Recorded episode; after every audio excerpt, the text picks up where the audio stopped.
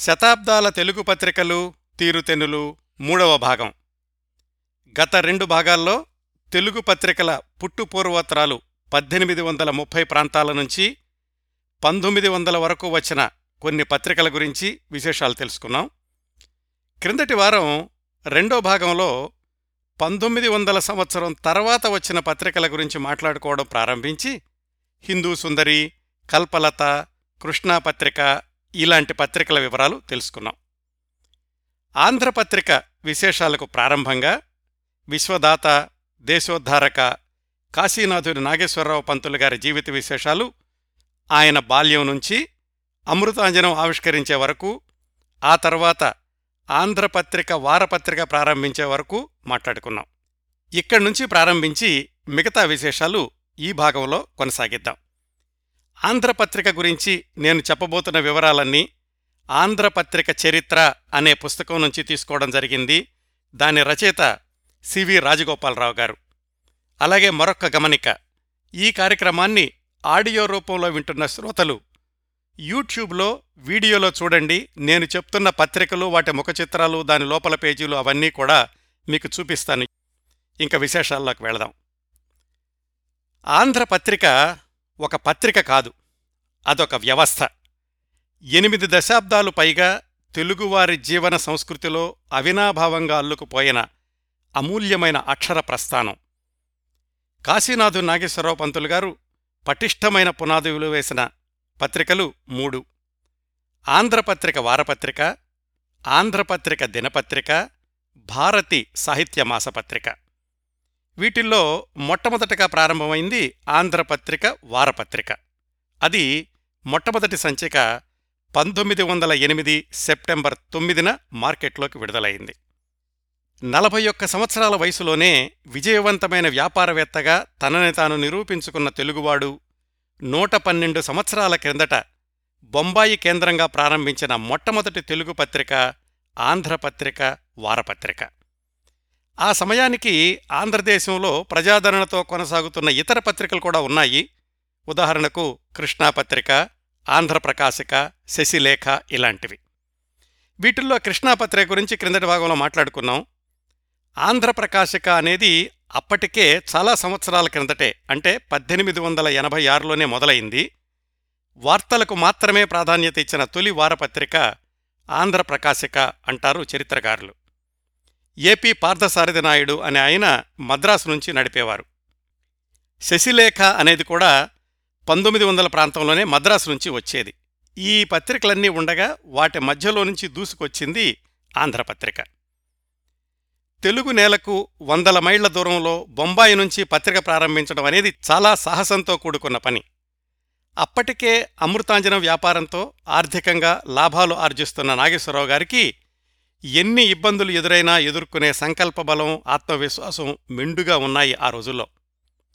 మొదట్లో ఆంధ్రపత్రిక ఆఫీసు బొంబాయిలో ఫోర్ట్ ప్రాంతంలో ఫ్రెరే స్ట్రీట్ అనే చోటుండేది నూట తొమ్మిదవ నంబర్ గల ఇంట్లో. పత్రికా ఆఫీసు అంటే మొదట్లో రెండే గదులు. ప్రింటింగ్ మాత్రం తత్వవివేచక ముద్రాక్షరశాల అని వేరే ప్రెస్లో జరుగుతూ ఉండేది. మరి బొంబాయిలో Telugu compositors Telugu editorial staff ఎక్కడ దొరుకుతారు? వాళ్ళందరినీ కూడా ఆంధ్రదేశం నుంచి ఎక్కువ జీతాలిచ్చి బొంబాయికి తీసుకెళ్ళారు కాశీనాథు నాగేశ్వరరావు పంతులు గారు. ఇది వారపత్రిక అనుకున్నాం కదా ప్రతి బుధవారం విడుదలయ్యేది. అయితే అది బొంబాయి నుంచి ఆంధ్రదేశంలోని అన్ని ప్రాంతాలకి వెళ్ళాలి. అదంత తేలికైన పని కాదు.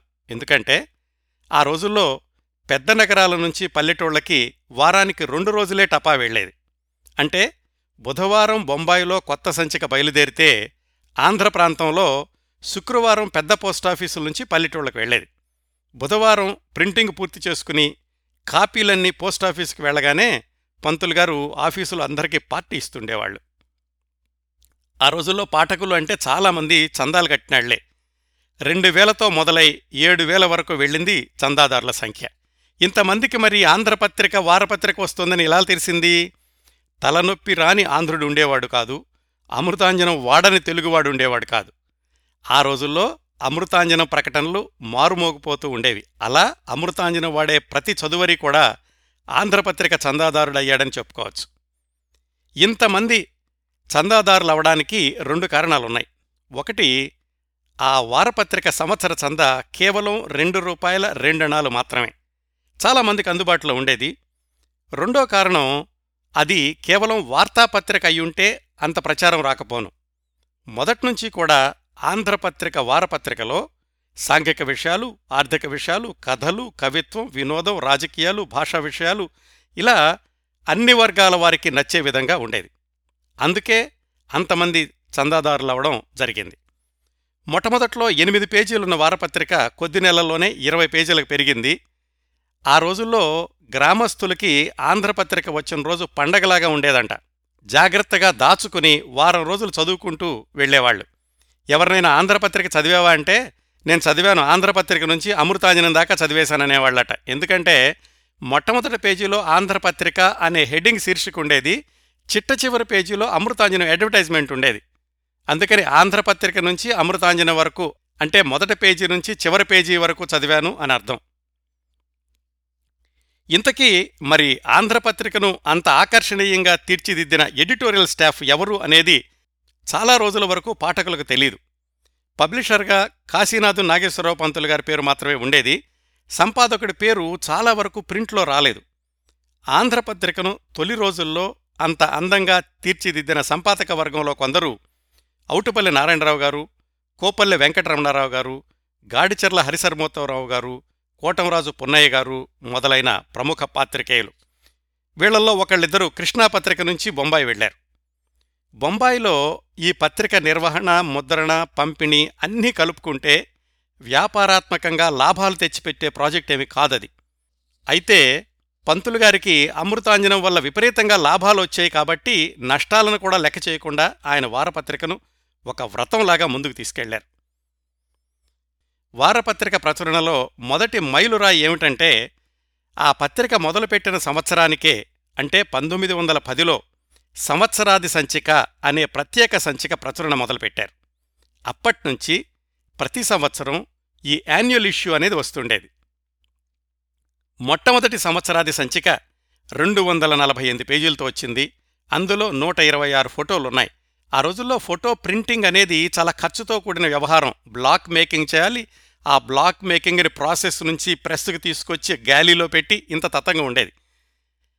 అందుకనే ఈ రెండు వందల నలభై ఎనిమిది పేజీల ప్రత్యేక సంచికను దాదాపు రెండున్నర నెలల పాటు శ్రమించి ప్రింట్ చేశారు. అది బొంబాయిలో కుదరక మద్రాసులో ప్రింట్ చేయించి అప్పుడు మార్కెట్లోకి విడుదల చేశారు. ఒక పత్రిక అనుబంధాన్ని ఇన్ని వందల పేజీలతో విడుదల చేయడం అనేది అదే మొట్టమొదటిసారి. దేనికి వెనుకంజ వేయకుండా అంత బలమైన పునాది వేశారు కాబట్టే ఎనభై మూడు సంవత్సరాలు నిరాటంకంగా కొనసాగింది ఆంధ్రపత్రిక వారపత్రిక. పంతొమ్మిది వందల పద్నాలుగులో తన పత్రికా కార్యాలయాన్ని పంతులుగారు బొంబాయి నుంచి మద్రాసుకు మార్చారు. అప్పట్నుంచి వారపత్రికకు తోడుగా దినపత్రికను ప్రారంభించారు. ఆ తర్వాత పదేళ్ళకు మాసపత్రిక భారతిని ప్రారంభించారు. ఈ దినపత్రిక మాసపత్రికల వివరాలు మాట్లాడుకోబోయే ముందు వారపత్రిక గురించిన మిగతా విశేషాలు పూర్తి చేద్దాం. మూడు పత్రికలున్నప్పటికీ దేని ప్రత్యేకత దానిదే అన్నట్టుగా కొనసాగించడం ప్రతి పత్రికను విశిష్టంగా తీర్చిదిద్దడం నాగేశ్వరరావు పంతులు గారి యాజమాన్య దక్షతకు గొప్ప నిదర్శనంగా చెప్పుకోవచ్చు. ఆయన ఒకవైపు అమృతాంజన వ్యాపారం పనులు ఇంకోవైపు జాతీయ ఉద్యమ కార్యక్రమాలు మరోవైపు సామాజిక సేవా కార్యక్రమాలు. ఇంకా అవసరం అని చెయ్యిదాచిన వాళ్ళందరికీ లేదనకుండా దానాలు చేయడం వీటన్నింటి మధ్య పత్రికలు నిర్వహించడం. ఇంతకంటే స్ఫూర్తి ఏం కావాలండి? పంతులు గారు పంతొమ్మిది వందల ముప్పై ఎనిమిది ఏప్రిల్ పదకొండున కన్నుమూశాక ఆయన అల్లుడు శివలంక శంభుప్రసాద్ గారు ఆ తర్వాత ముప్పై నాలుగు సంవత్సరాల పాటు పంతొమ్మిది వందల డెబ్బై రెండు వరకు ఆంధ్రపత్రిక వారపత్రికకు సారథయ్యారు. ఆ తర్వాత వాళ్ళబ్బాయి శివలంక రాధాకృష్ణ గారు ఆంధ్రపత్రికను కొనసాగించారు. పంతొమ్మిది వందల తొంభై ఒకటిలో ఆంధ్రపత్రికను మూసేయడానికి ముందు సంవత్సరాల్లో వీరాజీ గారు వారపత్రిక సంపాదకులుగా ఉండేవారు. ఆయన సారథ్యంలోనే కలువబాల అని ఒక మహిళల మాసపత్రిక కూడా వచ్చింది కొన్ని రోజులు. ఆంధ్రపత్రిక వారపత్రికలోని కొన్ని మైలురాళ్ళను గుర్తు చేసుకుని ఈ అంశాన్ని ముగిద్దాం. కొన్ని దశాబ్దాల తర్వాత ఆంధ్రపత్రిక వారపత్రిక అనే పేరుని ఆంధ్ర సచిత్ర వారపత్రికగా మార్చారు. పంతొమ్మిది వందల యాభై నుంచి నండూ రామ్మోహన్ రావు గారు వారపత్రిక సంపాదకులై ఒక పదేళ్ళపాటు పనిచేశారు. ఆ రోజుల్లోనే పంతొమ్మిది వందల యాభై ఆగస్టు నుంచి కొడవటిగంటి కుటుంబరావు గారు వారపత్రికకు ఇన్ఛార్జ్ అయ్యారు. అప్పటి వరకు వారపత్రిక ముఖ చిత్రాలంటే రేఖాచిత్రాలు ప్రకృతి దృశ్యాలు పెయింటింగ్సు రాజకీయ నాయకుల ఫోటోలు ఇలాంటివి వస్తుండే. కొడవటి కంటి వారు ఇన్ఛార్జ్ అయ్యాక పంతొమ్మిది వందల యాభై మధ్య నుంచి సినీతారల వర్ణచిత్రాలను గిరిజ జీ వరలక్ష్మి కుచుల కుమారి ఇలాంటి వాళ్ళ ముఖ చిత్రాలు వేయడం ప్రారంభించారు. ఆ మార్పుతోనే సర్క్యులేషన్ విపరీతంగా పెరిగింది. దాంతోపాటుగా సినిమాల కోసమని పది పన్నెండు పేజీలు పిల్లల కోసమని పది పన్నెండు పేజీలు రాజకీయాల కోసం మూడు నాలుగు పేజీలు కేటాయించారు ఆ రోజుల్లో. అంత వైవిధ్యభరితంగా ఉంది కాబట్టే వారపత్రిక ఇంటిళ్ళ పాదిని ఆకర్షించే పత్రిక అని చెప్పుకుంటూ ఉండేవాళ్ళు మామూలు సీరియల్స్తో పాటుగా అనువాద నవలల సీరియల్సు పంతొమ్మిది వందల యాభై ఆరు నుంచి ముళ్ళపూడి గారి సినిమా సమీక్షలు ఇవన్నీ ఆంధ్ర సచిత్ర వారపత్రిక దినదిన ప్రవర్ధమానం అవడానికి దోహదపడ్డాయి. ముళ్ళపూడి వెంకటరమణ గారు తన కోతి కొమ్మచ్చులో ఆంధ్రపత్రిక అనుభవాల్ని చాలా వివరంగా రాసుకున్నారు. ఆ దశాబ్దాల్లోని ప్రముఖ సాహితీవేత్తలు చాలామంది ఆంధ్రపత్రికలో పనిచేసినాళ్ళే. ఆంధ్ర సచిత్ర వారపత్రిక తెలుగు సాహిత్యంలోనే కాదు తెలుగు సాంస్కృతిక చరిత్రలోనే ఒక విశిష్ట అధ్యాయం అని చెప్పుకోవడానికి ఏమాత్రం సందేహించాల్సిన అవసరం లేదు. ఆ తర్వాత ఆంధ్రపత్రిక దినపత్రిక గురించిన విశేషాలు తెలుసుకుందాం. ఆంధ్రపత్రిక వారపత్రిక బొంబాయిలో ఉన్నప్పుడే పంతొమ్మిది వందల పదమూడులో పంతులుగారు ఆ పత్రికలో ఒక అభిప్రాయం రాశారు. తెలుగు నేలకు దూరంగా ఉండడం వల్ల వార్తలు తాజాగా అందించడం కుదరటం లేదు. రాన్రాను బొంబాయిలో తెలుగు ముద్రణ కష్టమవుతోంది. అందువల్ల వచ్చే సంవత్సరమే పత్రికను మద్రాసుకు మారుద్దామనుకుంటున్నాను అని. అలా ఆయన ముందుగానే నిర్ణయించుకున్నట్లే పంతొమ్మిది వందల పద్నాలుగు మొదట్లోనే ఆంధ్రపత్రిక నిర్వహణ మొత్తాన్ని మద్రాసుకు మార్చారు. మార్చిన కొత్తలో జార్జి టౌన్లో జహంగీర్ స్ట్రీట్ అనే చోట హౌస్ నంబర్ నైన్లో ఆంధ్రపత్రిక ఆఫీసు ఉండేది. అక్కడి నుంచి వారపత్రికను కొనసాగిస్తూనే దినపత్రికకు శ్రీకారం చుట్టారు. ఆంధ్రపత్రిక దినపత్రిక రావడానికి ముందు రోజుల్లో తెలుగుదేశంలో ఉన్న దినపత్రికల గురించి చెప్పుకోవాలంటే పంతొమ్మిది వందల సంవత్సరానికి ముందున్న పత్రికలు ఎక్కువగా మాసపత్రికలు పక్షపత్రికలు. వారపత్రికలు చాలా తక్కువ ఉండేవి దినపత్రికలైతే ఇంకా తక్కువ ఉండేవి పంతొమ్మిది వందల సంవత్సరం మొదట్లో కృష్ణా జిల్లా నుంచి దేశాభిమాని అనే దినపత్రిక మొదలైంది. కాకపోతే అది మొదట్లోనే ఇబ్బందులు ఎదుర్కొని ఆగిపోయి మళ్ళీ మొదలై ఆగిపోయి మళ్ళీ మొదలై అలా కొంతకాలం కొనసాగింది. అది కూడా ఎక్కువ సంవత్సరాలు నడవలేదు. పంతొమ్మిది వందల ఒకటి ఆగస్టులో రాజమండ్రి నుంచి గౌతమి అనే దినపత్రిక మొదలైంది కానీ అది కూడా మూన్నాళ్ళ ముచ్చట అయింది. అంటే పంతొమ్మిది వందల పద్నాలుగులో మద్రాసులో ఆంధ్రపత్రిక దినపత్రిక ప్రారంభించడానికి ముందే ఒకటి అరా దినపత్రికలు వచ్చినప్పటికీ అవేమీ ఎక్కువ రోజులు బతికి బట్టకట్టలేదు ఈ నేపథ్యంలో ఆంధ్రపత్రిక డైలీ పంతొమ్మిది వందల పద్నాలుగు ఏప్రిల్ ఒకటిన మొట్టమొదటి సంచిక మార్కెట్లోకి వచ్చింది. అలా మద్రాసుకి మకాం మార్చిన ఐదారు నెలలకే నాగేశ్వరరావు పంతులు గారు తంబుచెట్టి స్ట్రీట్లో ఒక ఇల్లు అమ్మకానికి వస్తే దాన్ని కొనేసి పత్రికా కార్యాలయాన్ని ఆ బిల్డింగ్లోకి మార్చారు. నాగేశ్వరరావు పంతులు గారు మద్రాసులో స్టూడెంట్గా ఉండగా అంటే అప్పటికి పాతికేళ్ళ క్రిందట ఆయన అదే ఇంట్లో అద్దెకున్నారు. ఆ ఇంట్లో ఉన్నప్పుడే ఆయనకి వివాహం కూడా నిశ్చయం అయింది ఇప్పుడు అంటే పంతొమ్మిది వందల పద్నాలుగులో అదే ఇంటిని కొనేసి దాన్ని డైలీ వీక్లీ కార్యాలయంగా చేశారు. బొంబాయి నుంచి అప్పుడే రావడం పైగా రెండు పత్రికలు కొత్తగా ప్రింటింగ్ ప్రెస్ కావడం వీటన్నిటితోటి పంతులు గారికి డబ్బులు తక్కువైతే పట్టాభి సీతారామయ్య గారి దగ్గర కోపల్లె హనుమంతరావు గారి దగ్గర తొమ్మిది వేల రూపాయలు అప్పు చేసి నలభై ఏడు వేల రూపాయలకు ఆ బిల్డింగ్ కొన్నారు. దానికి మరమ్మతులు చేయడానికి మరొక ముప్పై ఐదు వేలు ఖర్చు పెట్టారు. ఆ చేసిన అప్పుని తొందరలోనే తీర్చేశారనుకోండి. ఇది మద్రాసులో ఆంధ్రపత్రిక ఆఫీసు ప్రారంభమైనటువంటి నేపథ్యం. మొట్టమొదట్లో దినపత్రిక నిర్వహణ చాలా కష్టంగా ఉండేది. ఎందుకంటే ఇంగ్లీష్లో వచ్చిన వార్తలను తెలుగులోకి సరిగా అనువాదం చేసేవాళ్ళు ముఖ్యంగా సామాన్య ప్రజలకు అర్థమయ్యే భాషలో వ్రాసేవాళ్ళు ఎక్కువ మంది ఉండేవాళ్ళు కాదు. ఇంకా వార్తల సేకరణ సవాలుగా ఉండేది.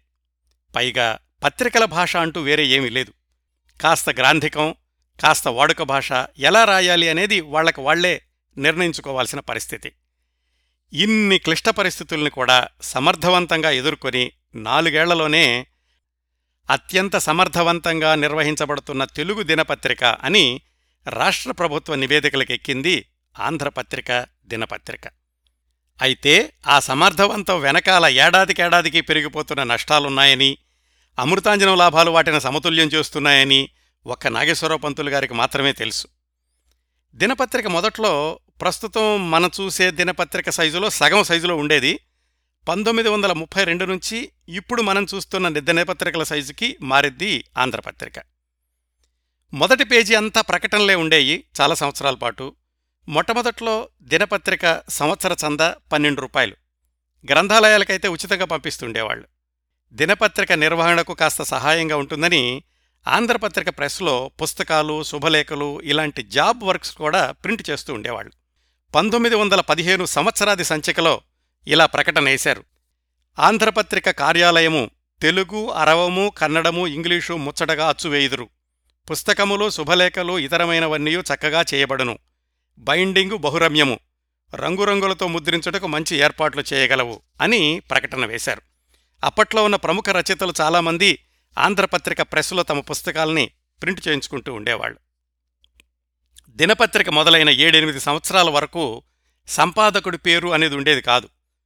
పంతొమ్మిది వందల ఇరవై రెండు నుంచి నాగేశ్వరరావు గారి పేరే సంపాదకుడు అని వచ్చేది.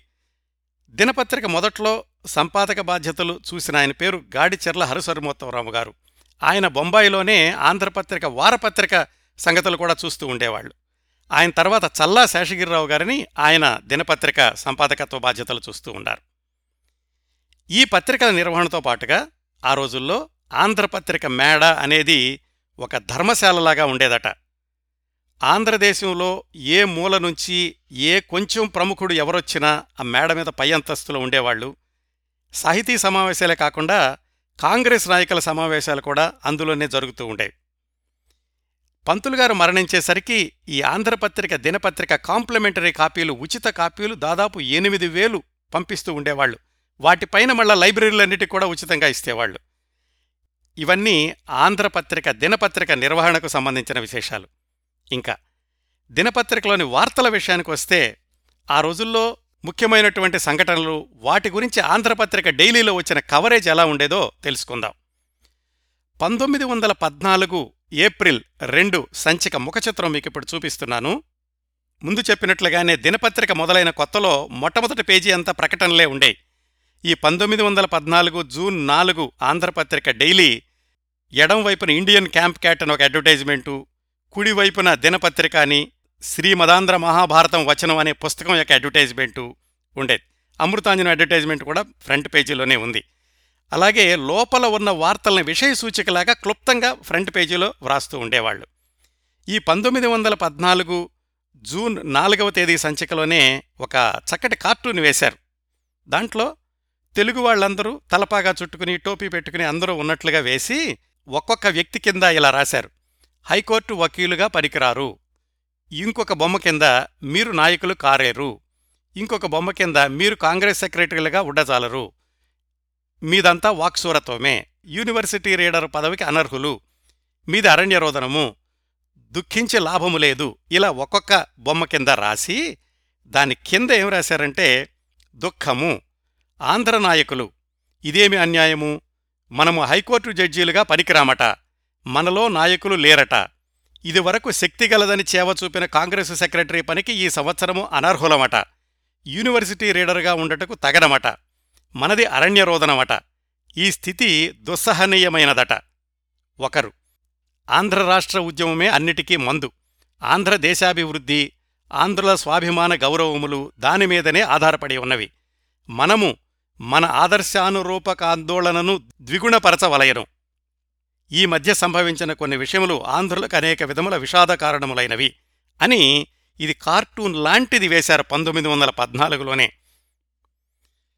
అలాగే తరువాతి వార్త ముఖ్యమైనటువంటి వార్త ఆంధ్రపత్రికలో వచ్చింది. అల్లూరి సీతారామరాజు గారు మరణించినటువంటి సందర్భంలో వచ్చిన దినపత్రికలోని కవరేజీలు. అల్లూరి సీతారామరాజు గారు పంతొమ్మిది వందల ఇరవై నాలుగు మే ఏడున మరణించారని మన చరిత్రలో లిఖించబడి ఉంది. మే ఎనిమిదో తారీఖున ఆంధ్రపత్రికలో ఏమొచ్చిందంటే మన్యం పితూరి ఒక రాజును అరెస్టు చేసిరి పన్నెండుగురు పితూరీదారులు హతులైరి రామరాజు దొరకలేదు. ఇవి హెడ్డింగ్స్. దాని కింద ఈ నెల ఆరవ తేదీ ఉదయమున యాభై మంది మన్యం పితూరీదారులకును పోలీసు వారికిని పోరాటము జరిగినది. ఇంటెలిజెన్స్ ఇన్స్పెక్టర్ ఉపేంద్ర పట్నాయక్ గారును మరి పన్నెండు మంది మలబార్స్ పోలీస్ స్పెషల్ పోలీసు దళం వారును పితూరీదారులతో తలపడిరి. పితూరీదారులలో పన్నెండుగురు హతులైరి. ఒక రాజును అరెస్టు చేసిరి. బహుశా ఆయన అగ్గిరాజుగారయ్యందురు. ఒక మూడు వందల రైఫిల్ తుపాకీయును ఎనిమిది బారుల మందుగుండును దొరికెను. ఒక కానిస్టేబుకు గాయము తగలెను. పితూరీదారులు వికావికలై పరిగెత్తిరి. చాలామంది పోలీసులు వారిని తరుముచున్నారు. పితూరి నాయకుడు అల్లూరి రామరాజుగారు మాత్రం దొరకలేదు. తప్పించుకొని పోయిరుగాని ఆయనకు కూడా గాయము తగిలనని నమ్ముచున్నారు అని ఏజెన్సీ సైనికాధికారి చెన్నపురి దొరతనమునకు తంతివార్త పంపెనని నేడు ఉదక మండలం నుండి ప్రభుత్వవారు ప్రకటించిరి. ఇది పంతొమ్మిది వందల ఇరవై నాలుగు మే ఆరున జరిగిన సంఘటన. దాని కింద ఇంకొక మాట కూడా రాశారు. అల్లూరి శ్రీరామరాజు గారు. పితూరి నాయకుడు అల్లూరి శ్రీరామరాజు గారు తప్పించుకొని పోవుటను గూర్చి నిన్న అంటే ఏడవ తేదీ రాత్రి ఉదక మండలములో చెన్నపురి దొరతనం వారికి తంతి వార్తలు చేరినవి. వేరువేరు మనుషులిద్దరూ తంతి వార్తలు పంపిరి. రాజుగారిని పట్టుకొనిరి అని ఒక తంతి వార్తలో ఉన్నది. పోరాటములో రాజుగారిని తుపాకీతో కాల్చిరి అని రెండవ తంతి వార్తలో ఉన్నది. ఇదంతా కూడా పంతొమ్మిది వందల ఇరవై నాలుగు మే ఎనిమిదవ తేదీ ఆంధ్రపత్రికలో వచ్చింది. ఆ తర్వాత రోజు ఆంధ్రపత్రికలో అంటే పంతొమ్మిది వందల ఇరవై నాలుగు మే తొమ్మిది ఆంధ్రపత్రికలో ఇంకొక వార్త రాశారు. మెయిలు పత్రిక నీడదము కాదు. పితూరు నాయకుడు అల్లూరు రామరాజు గారిని ఏడవ తేదీన రాత్రి సబ్ ఇన్స్పెక్టర్ ఆళ్వారు నాయుడు గారు అరెస్టు చేసిరి. ఆయనకు గాయములు తగిలెను. గాయముల వలన రామరాజు గారు చనిపోయిరి అని పితూరి నాయకుడు వడసెను. అను శీర్షిక కింద నిన్న మద్రాసు మేలుపత్రిక ప్రకటించును కాని దొరతనము వారు పంపిన పై ప్రకటన వలన మేలుపత్రిక ప్రకటన నిజము కాదు అని తేలుచున్నది. మొత్తానికి అల్లూరి సీతారామరాజు గారు మరణించినటువంటి విషయంలో ఆయన మరణించిన రెండు రోజుల వరకు కూడా ఈ గందరగోళం అనేది కొనసాగింది. ఆ తర్వాత రోజుల్లో అన్నీ విశ్లేషించాక తెలిసిద్ది అల్లూరి సీతారామరాజు గారు పంతొమ్మిది వందల ఇరవై నాలుగు మే ఏడవ తేదీనే ఆ పోరాటంలో మరణించారు అని. ఆ తరువాత భారతదేశపు మైలురాయిని చూస్తే పంతొమ్మిది వందల నలభై ఏడు ఆగస్టు పదిహేనున స్వాతంత్ర్యం వచ్చింది కదా అంతకు ముందు రెండు మూడు రోజులు ఆంధ్రపత్రికలో ఎలాంటి వార్తలు వచ్చినాయో చూద్దాం. పంతొమ్మిది వందల నలభై ఏడు ఆగస్టు పన్నెండు ఆంధ్రపత్రిక దినపత్రికలో ప్రధానమైనటువంటి శీర్షిక మహాత్ముడు ప్రాయోపవేశం చేయవచ్చునని ఆశ్రమవాసుల భావన. ప్రార్థన ఉపన్యాస సూచన. మతోన్మత్తుల రాక్షస చర్యలను చూస్తూ ఊరుకోవడం కంటే ప్రాణత్యాగమే మేలని గాంధీజీ. అంటే మూడు రోజుల ముందు అప్పట్లో సంభవించినటువంటి మతకల్లోలాలకు చాలా కలత చెంది మహాత్మాగాంధీ ప్రాణత్యాగం చేద్దాం అనుకున్నారట. ఇది ఆగస్టు పన్నెండున వచ్చింది. అలాగే ఆగస్టు పద్నాలుగున అంటే భారతదేశానికి స్వాతంత్ర్యం రావడానికి ఒక రోజు ముందు ఆంధ్రపత్రికలో వచ్చిన వార్త. కలకత్తాలో శాంతి స్థాపనకై గాంధీ సురవర్దీయుల సంయుక్త కృషి. ప్రజాహృదయాలు పరివర్తనం పొందాలని ప్రార్థన సభలో గాంధీజీ హితవు. ఇది ఒక వార్త. రెండో వార్త ఐక్యరాజ్య సమితి సభ్యత్వం ఇండియా డొమినియన్ ప్రభుత్వానిదే. మరొక వార్త నిజాం కాంగ్రెస్ అధ్యక్షుడు రామానంద తీర్థ విడుదల.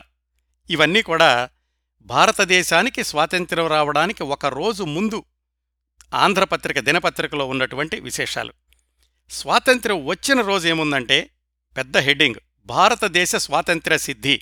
ఇటువైపు రెండు జెండాలు అటువైపు రెండు జాతీయ జెండాలు. దాని కింద ఆసియా ఖండానికే గాక సకల ప్రపంచానికి మహోత్కృష్ట సమయం. ప్రాగ్దిశాకాశాన వినూత్న తార ఉదయిస్తున్నదని నెహ్రూ ప్రబోధ. మన స్వాతంత్ర్య సౌధం నిర్మించిన మహాశిల్పి గాంధీజీకి జోహార్లు. ఎంత భయంకరమైన జంఝామారుతం వీచినా మన స్వాతంత్ర జ్యోతిని ఆరనివ్వరాదు అని హెచ్చరిక. ఇది మొట్టమొదటి పేజీలో వచ్చింది. భారతదేశానికి స్వాతంత్ర్యం వచ్చిన రోజు ఆ రోజు ఆంధ్రపత్రిక డైలీ మొత్తం అరవై ఎనిమిది పేజీలు బ్రహ్మాండమైనటువంటి ప్రత్యేకమైన సంచికలాగా విడుదల చేశారు. ఆ తర్వాత పంతొమ్మిది వందల నలభై ఎనిమిది జనవరి ముప్పైన మహాత్మాగాంధీ తుపాకీ గుండెకు గురయ్యారు కదా అంతకు కొన్ని రోజుల ముందు ఏం జరిగిందో చూద్దాం. పంతొమ్మిది వందల నలభై ఎనిమిది జనవరి ఇరవై రెండున ఇలా ఉంది ఆంధ్రపత్రికలో.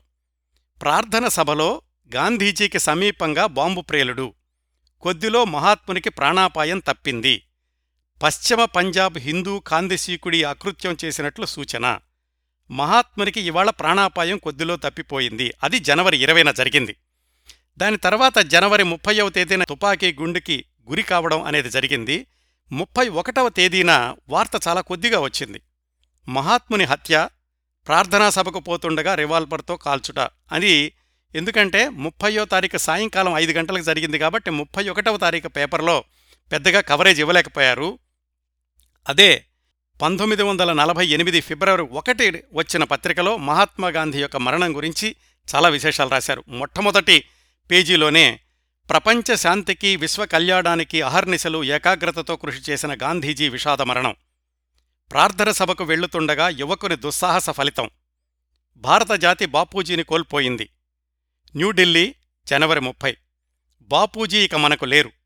సమస్త మానవకోటిని అఖిల ప్రపంచాన్ని దుఃఖాబ్దిలో ముంచివేసిన ఈ విషాద వార్తను నేటి సాయంత్రం ఐదు గంటల నలభై నిమిషాలకు బిర్లా భవనం వద్ద కూడిన దుఃఖాక్రాంత ప్రజాసమూహానికి గాంధీజీ ఆశ్రమవాసి చెప్పాడు. అరగంటకు పూర్వం దారుణమైన రివాల్వర్ కాల్పులకు గురియై ప్రార్థన సభలోనే కూలిపోయిన మహాత్ముని స్థితిని తెలుసుకొన ఆత్రంగా ఉన్న ప్రజలు ఈ వార్త విని ఖిన్నులైరి. ఇది మొట్టమొదటి పేజీలో వచ్చింది పంతొమ్మిది వందల నలభై ఎనిమిది ఫిబ్రవరి ఒకటిన. ఆ రోజునే మహాత్మాగాంధీకి ఏం జరిగింది అనేది వార్త యొక్క వివరాలు ఇలా రాశారు. రివాల్వర్ కాల్పులు. న్యూఢిల్లీ జనవరి ముప్పై. మనుమరాళ్ళు ఇరువైపులా వెంటరాగా వారి భుజములపై చేతులుంచి సరిగ్గా ఈ సాయంత్రం ఐదు గంటల ఐదు నిమిషాలకు మహాత్ముడు సాయం ప్రార్థన సభకు ప్రయాణమైరి. మహాత్ముడు వేదికను సమీపించుచుండగా సభకు వచ్చిన ప్రజలు దారి చేయుటకు అటూ ఇటూ తప్పుకొనిరి. ఆ సమయంలో ఖాకీ చొక్కా లాగు తొడుక్కుని ఉన్న ముప్పై ముప్పై ఐదేళ్ళ వయస్కుడు సమూహంలో నుంచి మహాత్మునిపై నాలుగుసార్లు రివాల్వర్ కాల్చాడు. అంతకుడు గాంధీజీకి రెండు బారుల దూరంలోనే ఉన్నాడు. మొదటి గుండు గాంధీజీ కడుపులో తగిలింది. వెంటనే గాంధీజీ వాలిపోయారు. మరో గుండు సరిగ్గా మహాత్ముని హృదయంలో తగిలింది. మహాత్ముని నడిపించి తీసుకువస్తున్న మనుమరాళ్ళు అభాగాంధీ మనుగాంధీ అలాగే గాంధీజీని నిలుపుతూ ఆవురుమన్నారు. అంతా క్షణంలో జరిగింది. ప్రజలకు ఏం జరిగిందో కూడా తెలియలేదు. చుట్టూ ఉన్న ప్రజలు అమాంతం హంతకునిపై బడి పట్టుకున్నారు. కొందరు మాత్రం భయభ్రాంతులై చెదిరిపోయిరి.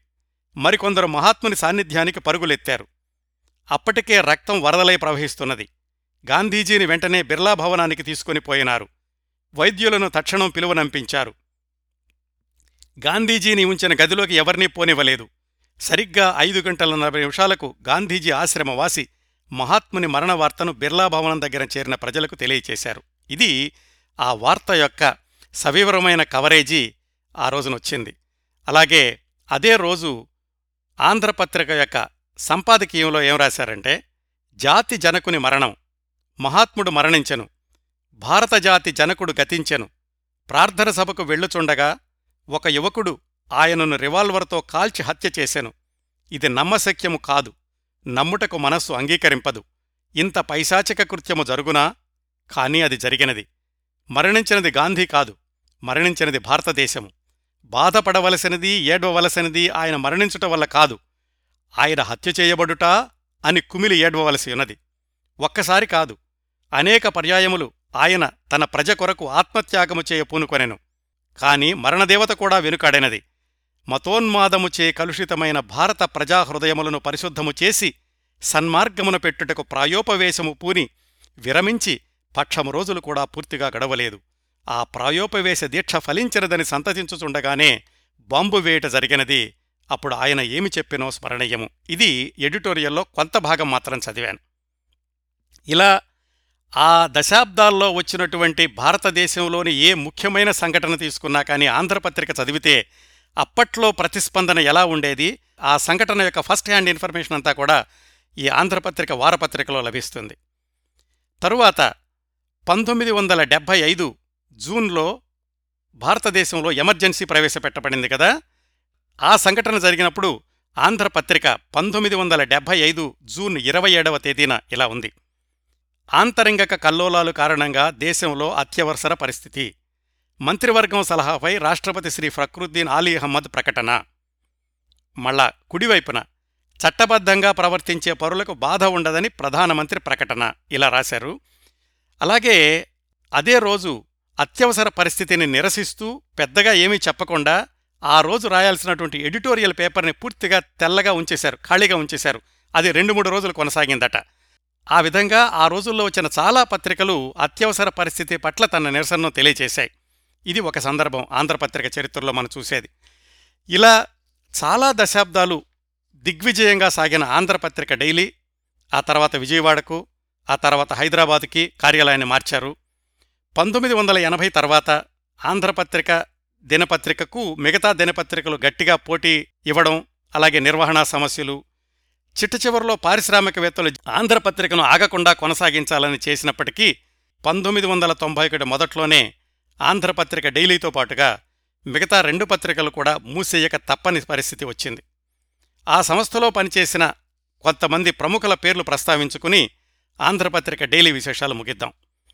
నీలవరాజు వెంకటశేషయ్య గారు పండితారుధ్యుల నాగేశ్వరరావు గారు బసవరాజు అప్పారావు గారు వావిలాల గోపాలకృష్ణయ్య గారు గిడుగు సీతాపతి గారు మల్లంపల్లి సోమశేఖర శర్మ గారు శిష్లా ఉమామహేశ్వరరావు గారు నండూరు రామ్మోహన్ రావు గారు ముళ్ళపూడి వెంకటరమణ గారు సూరంపూడి సీతారాం గారు ఎనగంటి వెంకట్రావు గారు వీరాజీ గారు ఇలాంటి వాళ్ళందరూ కూడా ఒక్కొక్కసారి ఆంధ్రపత్రిక దినపత్రికలోనూ కొన్నిసార్లు ఆంధ్రపత్రిక వారపత్రికలోనూ కూడా పనిచేశారు. ఆ రోజుల్లో భారతదేశంలో నడుస్తున్నటువంటి ఇండియన్ ఎయిర్లైన్స్ ఫ్లైట్స్లో అధికారికంగా ఆంధ్రపత్రిక దినపత్రికనే ఇస్తూ ఉండేవాళ్ళు. ఆంధ్రపత్రిక అస్తమయంతో తెలుగు దినపత్రికల చరిత్రలో ఒక సువర్ణాధ్యాయం ముగిసింది అని చెప్పుకోవడానికి ఏమాత్రం సందేహించాల్సిన అవసరం లేదు. ఆంధ్రపత్రిక సంస్థలోని మూడవ పత్రిక సాహిత్య మాసపత్రిక భారతి. ఆ పత్రిక విశేషాలు క్లుప్తంగా తెలుసుకోవాలంటే మనం అసలు కాశీనాథు నాగేశ్వరరావు పంతులు గారికి ఈ పత్రిక ప్రారంభించాలన్న ఆలోచన ఎలా వచ్చిందో చూద్దాం. ఎందుకంటే అప్పటికే వారపత్రిక వస్తోంది. దాంట్లో సాహిత్య విశేషాలు ఉంటున్నాయి అలాగే దినపత్రికలో కూడా శనివారం కానీ ఆదివారం కానీ సారస్వతానుబంధం అని ప్రత్యేకంగా సాహిత్య వార్తలు వేస్తూ ఉండేవాళ్ళు. మరి ఆ రెండు ఉంటూ ఉండగా మళ్ళా ఒక మాసపత్రికను ప్రారంభించాలి అన్న ఆలోచన పంతులు గారికి ఎందుకు వచ్చిందంటే ఆ రోజుల్లో అంటే పంతొమ్మిది వందల ఇరవై ప్రాంతాల్లో బందర్ నుంచి శారద అని ఒక పత్రిక వచ్చేది. ఆ పత్రిక అప్పట్లో వచ్చినటువంటి సాహిత్య పత్రికలన్నిటిలోకి ఉన్నతమైంది అని పాఠకుల్లో చాలా పేరు తెచ్చుకుంది. ఆ శారద పత్రిక విజయం చూశాక పంతులు గారికి అనిపించింది మనం కూడా సాహిత్యం కోసం ప్రత్యేకంగా ఒక పత్రిక తీసుకురావాలి అని. అప్పటికే ఆయన దినపత్రిక వారపత్రిక ఉగాది సంచికలు ఇవన్నీ వస్తున్నాయి కదా. ఇలా సాహిత్యం కోసం ప్రత్యేకంగా పత్రిక తీసుకురావాలి అనుకున్నప్పుడు వేటూరు ప్రభాకర శాస్త్రి గారితోటి ఆయన చర్చించారు. వనప్పాకం అనంతాచార్యులు గారు వేప రామేశం గారు టంగుటూరు ప్రకాశం పంతులు గారు ఇలాంటి వాళ్ళందరితోటి నాగేశ్వరరావు పంతులు గారు తన ఆలోచనను పంచుకున్నారు. వాళ్ళందరూ కూడా సమర్థించారు. ఇప్పటికే మీకు ఎలాగో ప్రెస్ ఉంది రెండు పత్రికలున్నాయి నిర్వహణకు సంబంధించిన యంత్రాంగం అంతా ఉంది కదా. మీదైనటువంటి శైలిలో విశిష్టంగా ఒక సాహిత్య పత్రికను తీసుకొస్తే బాగుంటుందని వాళ్ళు కూడా సమర్థించారు. అప్పుడు వాళ్ళని అడిగారు ఆయన ఎవరైనా సమర్థవంతుడైన సంపాదకుడిని ఎవరైనా చూడండి అని. అప్పుడు వేటూరు ప్రభాకర శాస్త్రి గారు ఒక ఆయన పేరు చెప్పారు. ఆయన పేరు గన్నవరపు సుబ్బరామయ్య గారు. ఆయన అప్పట్లో మద్రాసు ప్రభుత్వ ప్రాచ్య లిఖిత పుస్తక భాండాగారంలో పనిచేస్తూ ఉండేవాడు. ఆయనది చాలా విచిత్రమైనటువంటి నేపథ్యం. ఆయన ఫస్ట్ ఫారం వరకే చదువుకున్నారట. పౌరోహిత్యం నేర్చుకున్నారు. దాంతోపాటుగా స్టెనోగ్రఫీ అలాగే ఏదైనా విని ఆకళింపు చేసుకున్నటువంటి భాషలు చాలా ఉన్నాయట. ఏ పని అప్పగించినా గాని చాలా నమ్మకంతో క్రమశిక్షణతో పూర్తి చేయగలిగినటువంటి వ్యక్తి అద్భుతమైనటువంటి ఆలోచనా శక్తి పాండిత్యము ఉన్న వ్యక్తి అని పంతులు గారితో చెప్పారు. ఆ విధంగా గన్నవరపు సుబ్బరామయ్య గారిని సంపాదకుడిగా పెట్టుకుని భారతి పత్రికను ప్రారంభించారు.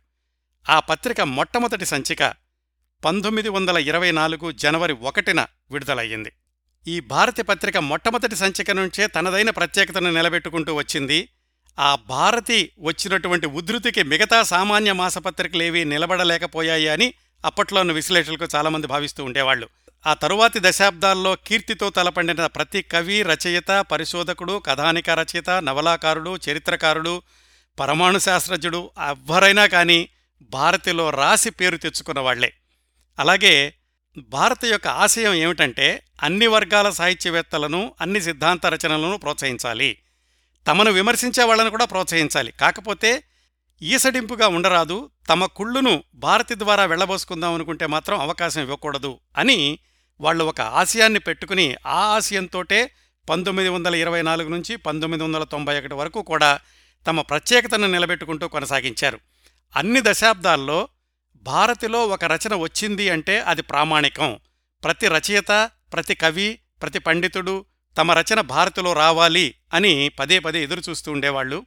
భారతిలో చాలా రకాలైనటువంటి శీర్షికలు వచ్చినాయి. మామూలుగా కథలు కవితలు వీటితో పాటుగా కేవలం తెలుగు సాహిత్యానికే కాకుండా సంస్కృత సాహిత్యానికి చరిత్రకు పురాతత్వానికి శాసన పరిశోధనకు విజ్ఞాన శాస్త్రానికి సంఘ పురోగతికి మహిళాభ్యుదయానికి మొత్తం సాహిత్య సాంఘిక సేవ అన్నట్లుగా నడిచింది భారతి పత్రిక.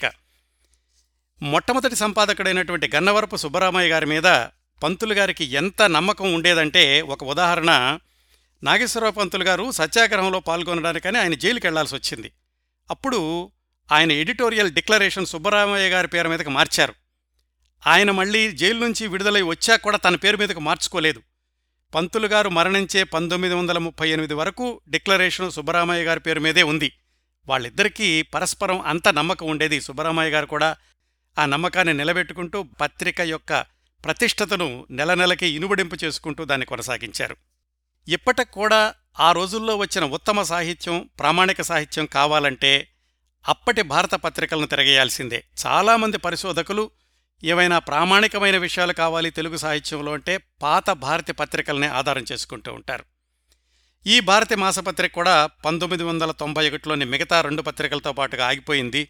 ఇవండి ఇరవయవ శతాబ్దపు రాజకీయ సాంఘిక సాహిత్య రంగాలపైన తనదైన ముద్ర వేసి ఎనిమిది దశాబ్దాల పాటు కొనసాగిన ఆంధ్ర పత్రిక సుదీర్ఘ ప్రయాణంలోని కొన్ని మజిలీలు కొన్ని మైలురాళ్ళు కొన్ని చలివేంద్రాలు.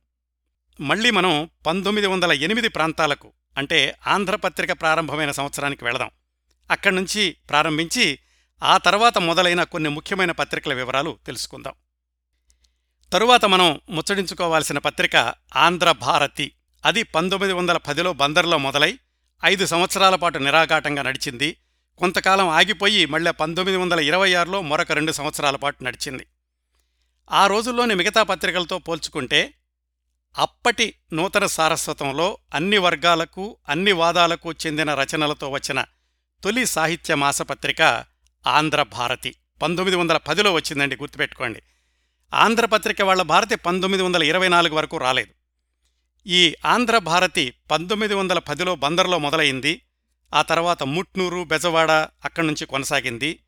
ఈ ఆంధ్రభారతికి ప్రత్యేకంగా సంపాదకులు అంటూ ఎవరు ఉండేవాళ్ళు కాదు. పోషకులే ఉండేవాళ్ళు. అంటే డోనర్స్ అన్నమాట. ఆంధ్ర భారత్కి డోనర్స్ ఎవరంటే ఆ రోజుల్లో ఆంధ్ర ప్రాంతంలోని ప్రముఖ జమీందారులందరూ కూడా. ఉదాహరణకి చల్లపల్లి రాజాగారు కపిలేశ్వరపురం రాజాగారు మునగాల రాజాగారు పిఠాపురం రాజాగారు ఇలాంటి వాళ్ళందరూ ఆంధ్ర భారతకి పోషకులుగా ఉండేవాళ్ళు. ఈ పత్రికలో రచనలు చేసిన వాళ్ళు ఆ కాలంలో ప్రముఖ రచయితలందరూ కూడా.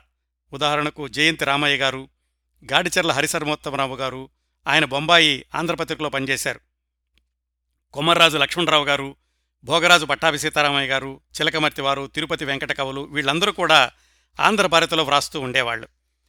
ఆంధ్ర భారతి గురించి ప్రత్యేకంగా ప్రస్తావించడానికి కారణం ఏంటంటే గురజాడ అప్పారావు గారి రచనలను తొలిసారి ప్రచురించిన పత్రిక ఇదే కావడం. మొట్టమొదటి ఆధునిక తెలుగు కథానికగా విమర్శకులు పరిశోధకులు అంగీకరించిన గురజాడ అప్పారావు గారి దిద్దుబాటు అనేది ఆంధ్ర భారతిలో పంతొమ్మిది వందల పది జనవరి తొలి సంచికలోనే ప్రచురించబడింది. ఆ తర్వాత చాలా సంచికల్లో ఆంధ్రభారతిలో గురజాడ అప్పారావు గారి మీ పేరేమిటి కన్యక తోకచొక్క లవణరాజు కథ ఇలాంటివన్నీ కూడా ప్రచురితమైనాయి. ఈ పత్రిక మొదటి రెండు సంచికలకు ముఖచిత్రం అంటూ ఏమీ లేదు. మూడో సంచిక నుంచే అంటే పంతొమ్మిది వందల పది మార్చి నుంచే ముఖచిత్రం మొదలుపెట్టారు. ఆ పేజీ కూడా మీకు చూపిస్తున్నాను. అప్పటికే అంటే పంతొమ్మిది వందల పది మార్చి వచ్చేసరికే ఆంధ్రభారత్లో సింగిల్ కలర్ ఫోటోలు కూడా ప్రింట్ చేయడం మొదలుపెట్టారు. సాంకేతికంగానూ సాహిత్య ప్రమాణాల పరంగా కూడా ఉత్తమ విలువలతో కొనసాగింది ఆంధ్రభారతి ఇలాంటి పత్రికలేవి కూడా సంస్థాగతంగా వ్యాపారాత్మకంగా నడవలేదు కాబట్టి మొదట్లో ఐదేళ్ళు మళ్ళీ పదేళ్ళ తర్వాత రెండేళ్ళు మాత్రమే నడిచి మూతబడిపోయింది ఆంధ్రభారతి అందుకే వీటన్నింటితోనూ చూసుకుంటే ఆంధ్రపత్రిక ఎనభై సంవత్సరాలు పైగా నిలబడడానికి కారణం దాన్ని ఒక వ్యవస్థలాగా తీర్చిదిద్దినటువంటి పంతులు గారి ముందు చూపు అని చెప్పుకోవచ్చు. ఈ ఆంధ్రభారతి ఇలా పంతొమ్మిది వందల పదిలో మొదలైందని చెప్పుకున్నాం కదా. ఆ కాలక్రమంలో తర్వాత చెప్పుకోదగ్గ పత్రిక త్రిలింగ. ఈ త్రిలింగ అనే పత్రిక పంతొమ్మిది వందల పద్నాలుగులో మద్రాసులో ప్రారంభమై నలభై సంవత్సరాల పాటు నిరాఘాటంగా నడిచింది. అన్నేళ్ళు కొనసాగింది అంటే ఖచ్చితంగా దాని వెనకాల ఒక పటిష్టమైన వ్యవస్థ ఉండి ఉండాలి కదా ఉంది. దాన్ని స్థాపించింది ముద్రణా సంస్థ ప్రచురణా సంస్థ యజమానులు కావడం దానికి కారణమని చెప్పుకోవచ్చు. వాళ్ళే వావిళ్ళ రామస్వామి శాస్త్రులు అండ్ సన్స్. ఆ రోజుల్లో పుస్తకాలు ముద్రించిన వాళ్ళల్లో తెలుగు గ్రంథాలకు ముద్రించి సేవ చేసిన వాళ్ళల్లో ఆంధ్రపత్రిక ఒక వ్యవస్థ అయితే వావిళ్ళ రామస్వామి శాస్త్రులు అండ్ సన్స్ అనేది ఇంకొక వ్యవస్థ అని చెప్పుకోవచ్చు. అసలు ఎవరి వావిళ్ళ రామస్వామి శాస్త్రులు గారు అంటే ఆయన స్వతహాగా పండితులు వేదాలు పఠించిన వారు ఆయన ప్రత్యేకత ఏంటంటే తెలుగు వాళ్ళకే నాణ్యమైన ముద్రణలో ప్రాచీన సాహిత్యాన్ని అందించాలి అనేది. ఆ ఉద్దేశంతో ఆయన పద్దెనిమిది వందల యాభై నాలుగు ప్రాంతాల్లోనే జాగ్రత్తగా వినండి. మనం మాట్లాడుకుంటోంది పంతొమ్మిది వందల పద్నాలుగు. అంటే అప్పటికీ అరవై సంవత్సరాల ముందే ఈ వావెళ్ళ రామస్వామి శాస్త్రులు గారు పుస్తక ముద్రణను ప్రారంభించి అనేక గ్రంథాలు ముద్రించారు. ఇదంతా కూడా సిపి బ్రౌన్ గారు రాసినటువంటి పుస్తకాల్లో కూడా ఉంది. ఎందుకు ఈయన ప్రత్యేకత అంటే పద్దెనిమిది వందల యాభై అరవై ప్రాంతాల్లో తెలుగు ప్రింటింగ్ అనేది అంత నాణ్యంగా ఉండేది కాదు. పేపర్లు కూడా చాలా పీచు కాగితం లాంటిది ఉండేది. అంటే ముట్టుకుంటే ఒక సంవత్సరం అయ్యేసరికి అది పొడి పొడిగా రాలిపోతూ ఉండేది. ముద్రణ చేసేటప్పుడు కూడా పదానికి పదానికి మధ్యలో ఎక్కువ ఎడం ఉండేది కాదు. అప్పట్లో ముద్రణంతా కూడా ఈ గ్యాలీలతోటి మాన్యువల్గా ఒక్కొక్క అక్షరం పెట్టింది కదా అక్షరాలు పెట్టేటప్పుడు పక్కన పక్కన పెట్టేవాళ్ళు.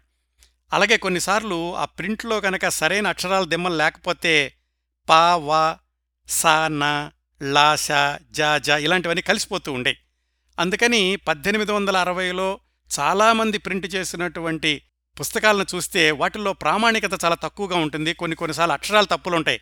వాళ్ళు ఒరిజినల్గా రాశారా లేకపోతే ప్రింటింగ్ మిస్టేక్స్ అనేది కూడా తెలీదు. ఇన్ని పరిమితులతో ఉన్నటువంటి తెలుగు పుస్తకాల ప్రచురణలో నాణ్యతను తీసుకొచ్చినటువంటి మొట్టమొదటి వ్యక్తి వావిళ్ళ రామస్వామి శాస్త్రులు గారు. ఆయన ఏం చేశారంటే ఈ పీచు కాగితాలకు బదులుగా డబ్బులు ఎక్కువైనా కానీ చాలా నాణ్యమైనటువంటి తెల్ల కాగితాన్ని ఉపయోగించడం అలాగే పద్యాలు అవి ముద్రించాల్సి వచ్చినప్పుడు పాదానికి పంక్తి చొప్పున నాలుగు పంక్తులు ఉపయోగించడం అంతకుముందు అన్నీ కలిపి వరుసనే రాస్తూ ఉండేవాళ్ళు. పదాలు కూడా ఒకదానికి ఒకదానికి మధ్య కాస్త ఎడం ఉండేలాగా ఇలా నాణ్యతతో తెలుగు పుస్తకాలని ప్రచురించడం ప్రారంభించిన మొదటి వ్యక్తి వావిళ్ళ రామస్వామి శాస్త్రులు గారు పద్దెనిమిది వందల అరవై ప్రాంతాల్లోనే. ఆయన పద్దెనిమిది వందల తొంభైలో మరణించే వరకు కూడా ఈ పుస్తక ప్రచురణని ఒక వ్రతంలాగా చేపట్టి నాణ్యమైనటువంటి పుస్తకాలని ప్రాచీన గ్రంథాలని ముద్రిస్తూ వచ్చారు. ఆయన పద్దెనిమిది వందల తొంభైలో మరణించారు. ఆయన మరణించేటప్పటికి వాళ్ళ అబ్బాయి వెంకటేశ్వర శాస్త్రులు గారి వయసు ఆరు సంవత్సరాలు. ఆ తర్వాత వెంకటేశ్వర శాస్త్రి గారు పెద్దయ్యాక కాలేజీలో చదువుకునేటప్పుడు ఈ చదువు కంటే కూడా నాన్నగారు ప్రారంభించినటువంటి ఆ ముద్రణ వ్యవస్థను ముందుకు తీసుకెళ్ళాలి అని కాలేజీ మధ్యలో మానేసేసి అప్పటికే వావళ్ళ రామస్వామి శాస్త్రులు గారికి చాలా మంచి పేరుంది ఆయన ముద్రణా సంస్థకి వాటికి. ఆ పేరును ఆధారంగా చేసుకుని వెంకటేశ్వర శాస్త్రి గారు నాన్నగారు ప్రారంభించిన యజ్ఞాన్ని ముందుకు కొనసాగించారు. ఆయన కూడా నాణ్యమైనటువంటి పుస్తకాలను ముద్రిస్తూ ఆయన సంస్థను ముందుకు తీసుకెళ్తూ ఉన్న రోజుల్లో పంతొమ్మిది వందల పద్నాలుగులో తమ సంస్థ తరఫున ఈ త్రిలింగ అనేటటువంటి పత్రికను ప్రారంభించారు. ఆ త్రిలింగ పత్రికలో కూడా అప్పట్లో ఉన్నటువంటి చాలామంది ముఖ్యమైన రచయితలు వ్రాస్తూ ఉండేవాళ్ళు. అది పూర్తిగా సారస్వత పత్రిక. దానికి ప్రారంభంలో అక్కిరాజు ఉమాకాంత విద్యాశేఖరులు అనే ఆయన సంపాదకుడిగా ఉండేవాడు. అలా వావిళ్ళ రామస్వామి శాస్త్రులు అండ్ సన్స్ అనే పటిష్టమైన సంస్థ నుంచి వచ్చిన పత్రిక కాబట్టి ఈ త్రిలింగ పత్రిక కూడా తెలుగుదేశంలో సుదీర్ఘకాలం సాహిత్య సేవ చేసింది అని చరిత్రకారులు చెబుతూ ఉంటారు. ఆంధ్రపత్రిక తర్వాత చూసుకుంటే అంటే ఆంధ్రపత్రిక ఎనభై సంవత్సరాల పైగా నడిస్తే ఈ త్రిలింగ పత్రిక నలభై సంవత్సరాలు నడవడానికి కూడా ఈ వావిళ్ళ రామస్వామి శాస్త్రులు అండ్ సన్స్ అనే పటిష్టమైనటువంటి సంస్థ ముఖ్యమైన కారణం. త్రిలింగ పత్రిక తర్వాత ఆ రోజుల్లో వచ్చిన చెప్పుకోదగ్గ పత్రిక మరో మంచి పత్రిక అనసూయ. ఈ పత్రిక కాకినాడ నుంచి పంతొమ్మిది వందల పదిహేడు జులైలో మొదలైంది. పంతొమ్మిది వందల ఒకటిలోనే కాకినాడ నుంచి వెలువడిన హిందూ సుందరి పత్రిక గురించి మాట్లాడుకున్నాం కదా. దాని తర్వాత మళ్ళా అదే కాకినాడ నుంచి మహిళల సంపాదకత్వంలోనే మహిళల నేతృత్వంలోనే వచ్చిన పత్రిక అనసూయ. ఈ పత్రికకి పత్రికాధిపురాలు శ్రీమతి వింజమూరి వెంకటరత్నమ్మ ఆమె భర్త ప్రకాశకుడు వింజమూరి వెంకటలక్ష్మి నరసింహారావు. వింజమూరి వెంకటరత్నమ్మ గారు దేవులపల్లి కృష్ణశాస్త్రి గారి సోదరి. హిందూ సుందరిలాగా అనసూయ పత్రికలో కేవలం మహిళలు మాత్రమే వ్రాయాలన్న నియమం లేదు. ఎక్కువ మంది వాళ్ళే ఉండేవాళ్ళు కానీ ఆనాటి ప్రముఖ రచయితలు కూడా చాలామంది ఇందులో వ్రాస్తూ ఉండేవాళ్ళు పంతొమ్మిది వందల పదిహేడు నుంచి ఏడేళ్ళ పాటు కొనసాగింది ఈ అనసూయ పత్రిక. ఈ పత్రిక నిర్వహించిన దంపతులు వెంకటరత్నమ్మ వెంకట లక్ష్మీ నరసింహారావు వీళ్ళిద్దరి సంతానమే జానపద వాగ్గేయకారిణులు వింజమూరి అనసూయ వింజమూరి సీతాగారులు. అనసూయ పత్రిక పంతొమ్మిది వందల పదిహేడులో మొదలైతే పంతొమ్మిది వందల పంతొమ్మిదిలో జన్మించిన పెద్ద కుమార్తెకు వాళ్ళు అనసూయ అని పేరు పెట్టుకున్నారు. ఆ వింజమూరు అనసూయ గారు తొంభై తొమ్మిది సంవత్సరాలు జీవించి క్రిందటి సంవత్సరమే కన్నుమూశారు అనసూయ పత్రిక మొట్టమొదటి సంచికలోనే ఆ పేరు ఎందుకు పెట్టారో చెప్పారు. అనసూయ అంటే ఒక పతివ్రత పేరే కాదు. అనసూయ అంటే అసూయ లేనిది అనే అర్థం వస్తుంది. మాకు ఇతర పత్రికలంటే అసూయ లేదు. అలాగే వేరే వాళ్ళకు మా పత్రిక మీద అసూయ కలగకుండా ఉండేలాగా మాసపత్రికను తీసుకొస్తాము అని. ఈ అనసూయ మాసపత్రిక మొట్టమొదటి సంచికలో దీనిలో ఏమేమి ఉంటాయో రాశారు. ఇది స్త్రీల ఉపయోగార్థము ప్రచురించబడు మాసపత్రిక. ఇది గృహిణులకే కాక బాలికనకు పఠనీయములై ఉండును. ఇందు ప్రకృతి శాస్త్రము గృహ నిర్వాహకము ఆరోగ్య మార్గము పురాణ స్త్రీల చరిత్రలు ప్రపంచమందలి విద్యాదులయందు వన్నెకెక్కిన నారీమణుల చారిత్రములు స్థల పురాణములు చిన్న నవలలు నాటకములు వింతపాటలు పూలతోటలు చేతి పనులు హాస్యప్రసంగము అంటే మొట్టమొదటి సంచికలోనే ఆ పత్రికను ఎలా నడపాలి అనే దానిమీద ఎంత చక్కటి దృక్పథం ఉందో ఈ మొట్టమొదటి సంచికలో వాళ్ళు రాసినటువంటి ఈ విషయాలు తెలియచేస్తూ ఉంటాయి. ఈ పత్రిక పంతొమ్మిది వందల పదిహేడులో మొదలైతే పంతొమ్మిది వందల ఇరవై నాలుగులో వచ్చినటువంటి అనసూయలో చాలా ఆసక్తికరమైన వార్త ఒకటి ఉంది అదేమిటంటే వెంకటేశ్వర యూనివర్సిటీని ప్రారంభించడం గురించి పంతొమ్మిది వందల ఇరవై నాలుగులోనే వచ్చింది. దేవాలయములో విశ్వవిద్యాలయము అది ఆ వార్త యొక్క శీర్షిక. కింద ఏమి రాశారంటే తిరుపతి దేవాలయానికి ప్రతి సంవత్సరం పదిహేడు పద్దెనిమిది లక్షలు రాబడొస్తుందట దానికి ఖర్చు ఏడెనిమిది లక్షల కంటే ఎక్కువ అవదట అందుకని మన రాజధానికి ముఖ్యమంత్రి గారకు పానుగల్లి రాజాగారు ఆ దేవాలయపు రాబడిలో ఏటేటా మిగిలే పది లక్షలతో ఒక గొప్ప విశ్వవిద్యాలయమునే స్థాపింపవలెననియు. దాని యందు మతాది విద్యలు నిరసగా నేర్పించి సనాతన ధర్మములను నిలవబెట్టాలనియు ప్రయత్నించుచున్నారట అని పంతొమ్మిది వందల ఇరవై నాలుగులో రాశారు. అయితే ఆ శ్రీ వెంకటేశ్వర విశ్వవిద్యాలయం ఆ తర్వాత ముప్పై సంవత్సరాలకి పంతొమ్మిది వందల యాభై నాలుగు కానీ రూపుదాల్చలేదు. అది వేరే విషయం అనుకోండి. పంతొమ్మిది వందల ఇరవై నాలుగులో ఆగిపోయింది అది. ఆ తర్వాత మళ్ళీ స్వాతంత్ర్యం వచ్చాక పంతొమ్మిది వందల నలభై ఏడు ఆగస్టులో మొదలై కొద్ది నెలలు నడిచింది. అప్పటికి అంటే పంతొమ్మిది వందల నలభై ఏడుకి ఈ వింజమూరి వెంకటరత్నమ్మ వెంకటలక్ష్మీ నరసింహారావు గారుల సంతానం అంతా పెద్దవాళ్ళయ్యి వాళ్ళందరూ కూడా మద్రాసులో ఉన్నారు. ఆ పిల్లల సంగీత భవిష్యత్తు కోసమని. అందుకని రెండోసారి మొదలైన అనసూయ పత్రిక మద్రాసు నుంచి వచ్చింది. ఆసక్తికరంగా దీనికి సంపాదకురాళ్ళుగా వింజమూరు అనసూయ వింజమూరి సీతగారుల పేర్లు వేశారు. ఈ రెండోసారి వచ్చినటువంటి అనసూయ పంతొమ్మిది వందల నలభై ఏడు సెప్టెంబర్ అక్టోబర్ సంచిక నా దగ్గరుంది. దాన్ని మీకు చూపిస్తున్నాను. ఇందులో లోపల కథలకి దేవులపల్లి వారి అబ్బాయి బుజ్జయ్య గారు బొమ్మలు వేశారు. ఈ పత్రిక కూడా ఎక్కువ నెలలు కొనసాగిన దాఖలాలు కనిపించడం లేదు. ఇవండి అనసూయ పత్రిక విశేషాలు. ఇవండి పంతొమ్మిది వందల నుంచి పంతొమ్మిది వందల పద్నాలుగు వరకు మొదలైనటువంటి కొన్ని పత్రికలు వాటి విశేషాలు. అసలు ఇంతకీ మనం ఇంతవరకు మాట్లాడుకున్న పత్రికలన్నీ కూడా వెనక్కి తిరిగి చూసుకుంటే ఇవన్నీ మద్రాసు బందరు నెల్లూరు విజయనగరం కాకినాడ రాజమండ్రి ఇలాగా ఆంధ్ర ప్రాంతం నుంచి వచ్చినాయే కదా. మరి ఆ రోజుల్లో తెలంగాణ ప్రాంతం నుంచి పంతొమ్మిది వందల పదిహేను వరకు తెలుగు పత్రికలు ప్రారంభం కాకపోవడానికి కారణాలేమిటి? తెలంగాణ ప్రాంతం నుంచి ప్రారంభమైన మొదటి తెలుగు పత్రిక ఏది? ఆ తర్వాత రోజుల్లో తెలంగాణ నుంచి వచ్చిన పత్రికల్లో ముఖ్యమైనవి ఏవి? అలాగే పంతొమ్మిది వందల పద్నాలుగు పంతొమ్మిది వందల యాభై మధ్యలో వచ్చినటువంటి మరికొన్ని మంచి తెలుగు పత్రికలు ఏవి? ఇలాంటి విశేషాలన్నీ వచ్చే వారం శతాబ్దాల తెలుగు పత్రికలు తీరుతెన్నులు నాలుగవ భాగంలో మాట్లాడుకుందాం.